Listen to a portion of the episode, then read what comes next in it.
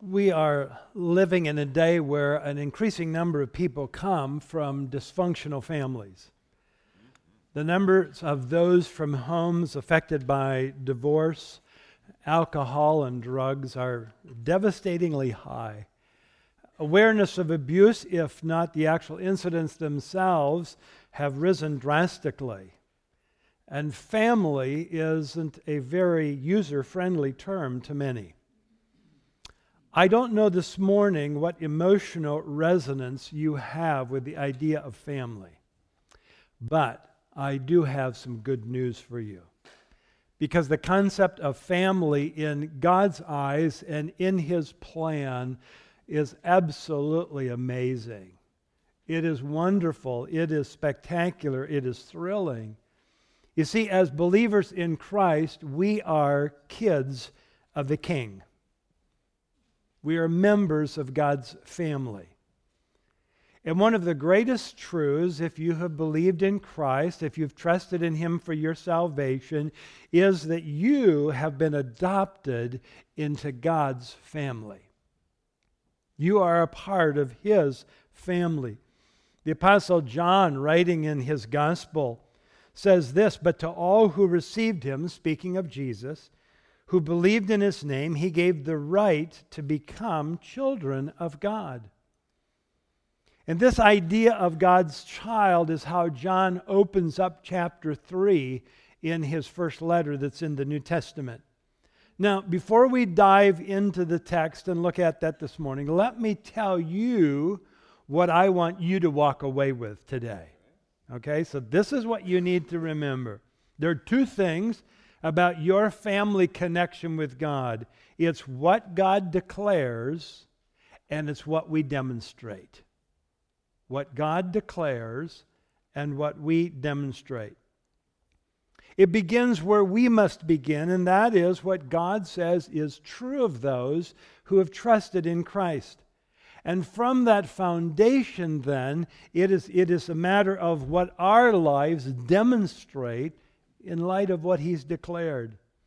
So in other words, being a child of God will result in a life that is marked by certain things, indicating the relationship that we have with God. So this is where we begin. Let's go to the book of First John. If you've got your own Bible or tablet or whether, First John chapter three, or if you want to pull a seat back Bible, page thirteen oh three. In First John chapter three. Notice what he says as we started verse one. "See what kind of love the Father has given to us, that we should be called children of God, and so we are. The reason why the world does not know us is that it did not know Him. Beloved, we are God's children now, and what we will be has not yet appeared, but we know that when He appears, we shall be like Him, because we shall see Him as He is. And everyone who thus hopes in Him purifies himself as He is pure." So God declares that we are His child. Draws this question out. Well, what is it? What's the motivating force behind this declaration? Well, it's the love of God. And that's a theme that's consistent all through the Scriptures. Let me just give you some il- examples by way of illustration.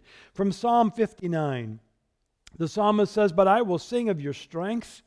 I will sing aloud of your steadfast love in the morning, for you have been to me a fortress and a refuge in the day of my distress. O my strength, I will sing praises to you, for you, O God, are my fortress, the God who shows me steadfast love." In Psalm one oh eight, verses three and four, "I will give thanks to you, O Lord, among the peoples. I will sing praise to you among the nations, for your steadfast love is great above the heavens. Your faithfulness reaches to the clouds." We jump to the New Testament. Paul, writing in Romans five eight, "But God demonstrates His love for us, in that while we were still sinners, Christ died for us." One of the greatest truths is God doesn't ask us to clean up our act, to somehow do something to earn His love. But God shows His love while we're still sinners. We go on to the end of chapter eight. In Romans, and Paul writes, for I'm, for I'm sure that neither death nor life, nor angels, nor rulers, nor things present, nor things to come, nor powers, nor height, nor depth, nor anything else in all creation will be able to separate us from the love of God in Christ Jesus our Lord.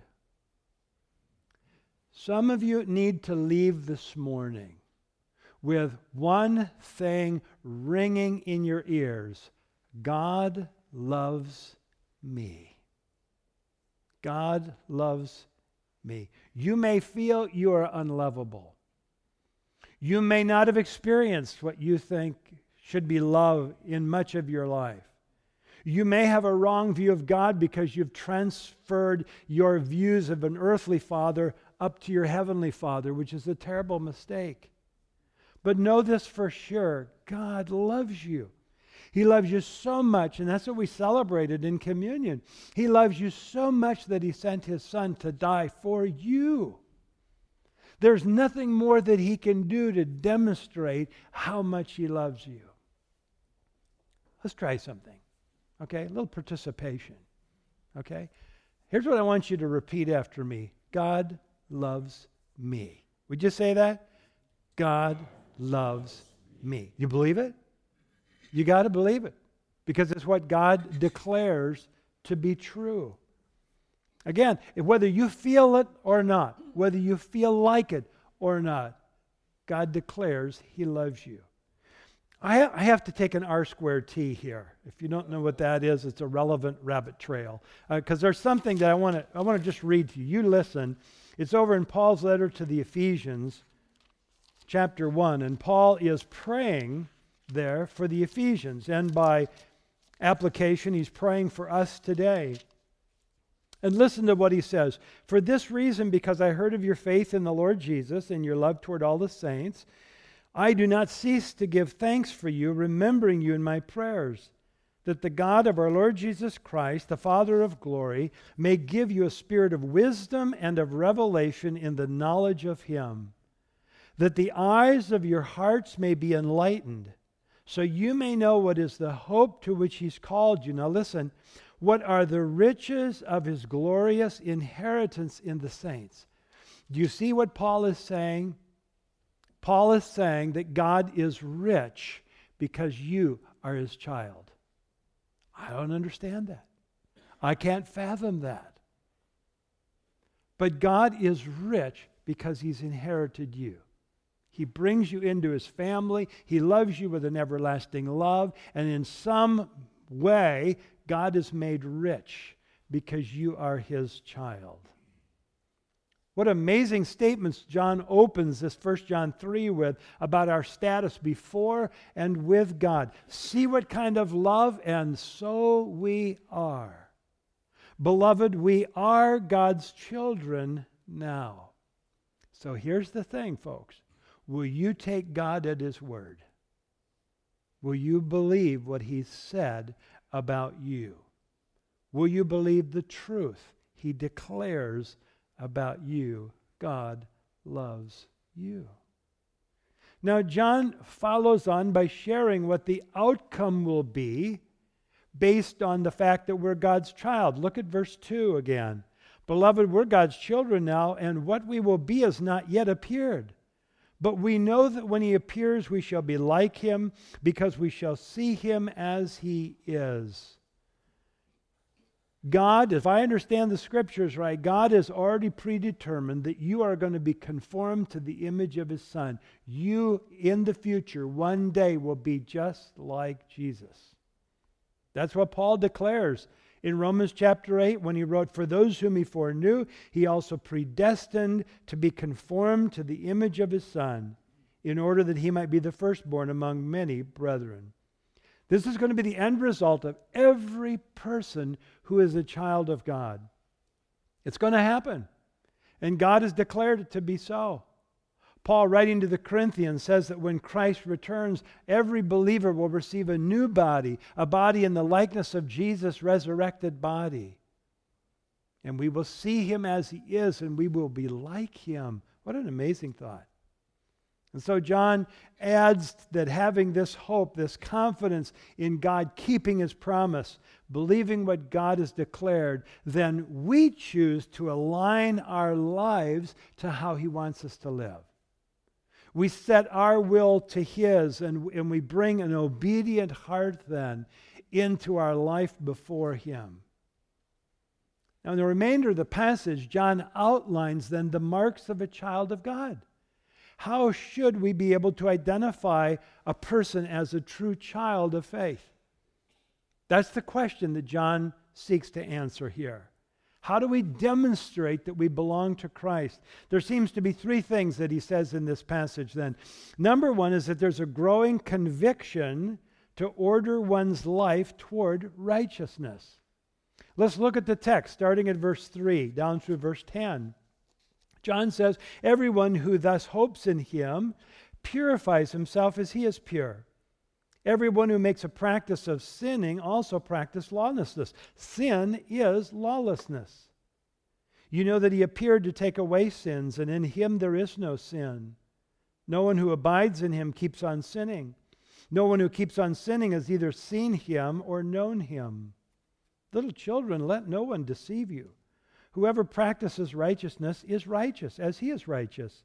Whoever makes a practice of sinning is of the devil, for the devil has been sinning from the beginning. The reason the Son of God appeared was to destroy the works of the devil. No one born of God makes a practice of sinning, for God's seed abides in him, and he cannot keep on sinning because he's been born of God. By this it is evident who are the children of God and who are the children of the devil. Whoever does not practice righteousness is not from God, nor is the one who does not love his brother." Now, I, I think John is illustrating what Jesus talked about when he spoke to the Pharisees, and he said this: either make the tree good and its fruit good, or make the tree bad and its fruit bad, for the tree is known by its fruit. We can't judge the, the, the heart. We, we, we, the motive we can't judge because we don't see inside of a person. But John says that we should judge the fruit of someone's life. We should judge the outward thing that we can observe about that. Uh, and we should be able to tell either by the fruit or lack of fruit what their relationship with God is. Now, just a cursory reading of that and you're thinking, oh my goodness, I'm lost because I still sin. What is John? I don't think that's what John is saying there. John, I think, is, is talking specifically about a person who habitually practices sin. That is, if sin is the characteristic of their life, with no conviction, no remorse, then one could conclude that that person has not been born of God. Again, it doesn't mean perfection. It doesn't mean that there isn't failure in our lives. It doesn't mean that there's not sin in our lives. And, and particularly if you're a newer believer in Christ, you know, don't go comparing yourself with someone that's walked with the Lord for thirty, forty years and, and get discouraged. Here's the important question. In what direction are you moving? Is there more and more in your life a growing knowledge of Christ and how He wants you to live and, and a growing sense that this is, this is the direction I want to go in? So what John says is, listen, if there's a person out there, and he's talking certainly about what he'd seen in churches around, but he said if there's a person in there who's just living in sin, has no place for God, then one could rightly question where that relationship is. On the other side, you're growing in faith and you're wanting to do what's right and, and you're seeking to, to live out God's will in your life. That's a mark of a person that's been born into the family.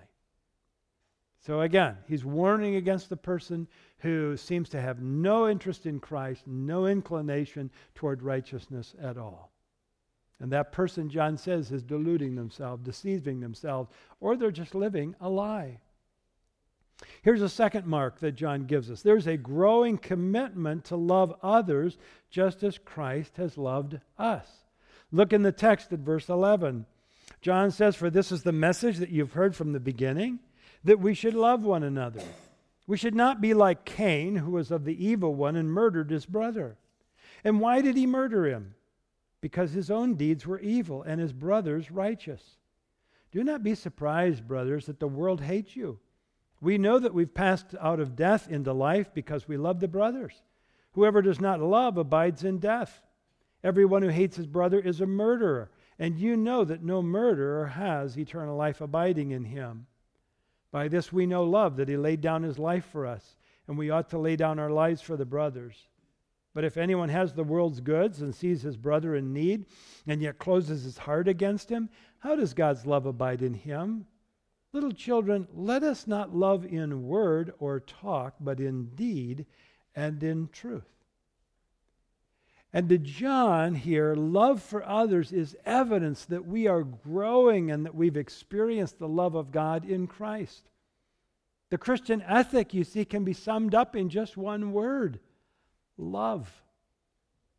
That's what Jesus was talking about with the young lawyer who had come and asked him a question to test him. And the question is, "Teacher, which is the greatest commandments?" He was hoping now Jesus would give an answer and then he could set people against each other because of what Jesus said. But Jesus replied, out in, recorded in Matthew twenty-two, "You shall love the Lord your God with all your heart and with all your soul and with all your mind. This is the great and first commandment, and a second is like it. You shall love your neighbor as yourself. And on these two commandments depend all the law and the prophets." And John says that the fact that we would love others is proof that we have passed from death into life. The idea of these two terms that he uses, life and death, it refers to eternal destination. You see, the, the Bible is clear that everyone lives in an eternal state of life or an eternal state of death.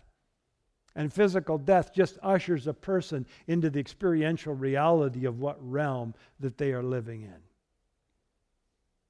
We are an aroma for Christ, Paul says, to the unbelieving world, to the believing world. Uh, and loving others, John says, is proof that we belong to Christ, that we've been born into God's family. Now remember, this is the fruit of salvation. It's not the root of salvation. It's what comes as a result of what God has declared to be true, and then we demonstrate it as we live it out in our lives. Do you notice John goes a step further, and he says that to hate is to be a murderer. I suspect he's thinking back to the Sermon on the Mount where he heard Jesus speaking these words. "You have heard that it was said to those of old, you shall not murder, and whoever murders will be liable to judgment. But I say to you that everyone who is angry with his brother will be liable to judgment. Whoever insults his brother will be liable to the council, and whoever says, 'You fool,' will be liable to the hell of fire."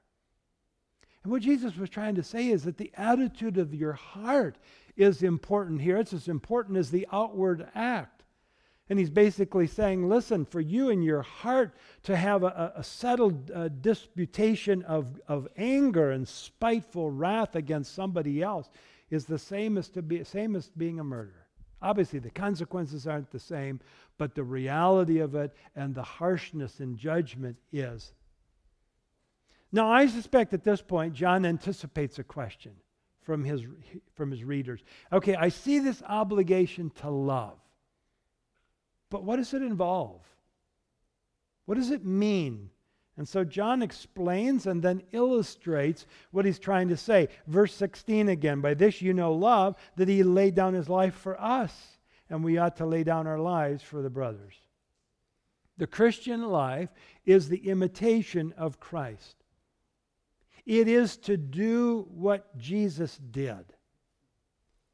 The Apostle Paul, he's writing to the Philippians, and he describes what this selflessness looks like in real practical terms. And so he writes this: "So if there's any encouragement in Christ," and these are in the original language of the New Testament conditionals of "if" and "is true." So he's saying, so if there is any encouragement in Christ, and there is, any comfort from love, and there is, any participation in the Spirit, any affection and sympathy, and there is, "complete my joy by being of the same mind, having the same love, and being in full accord and of one mind.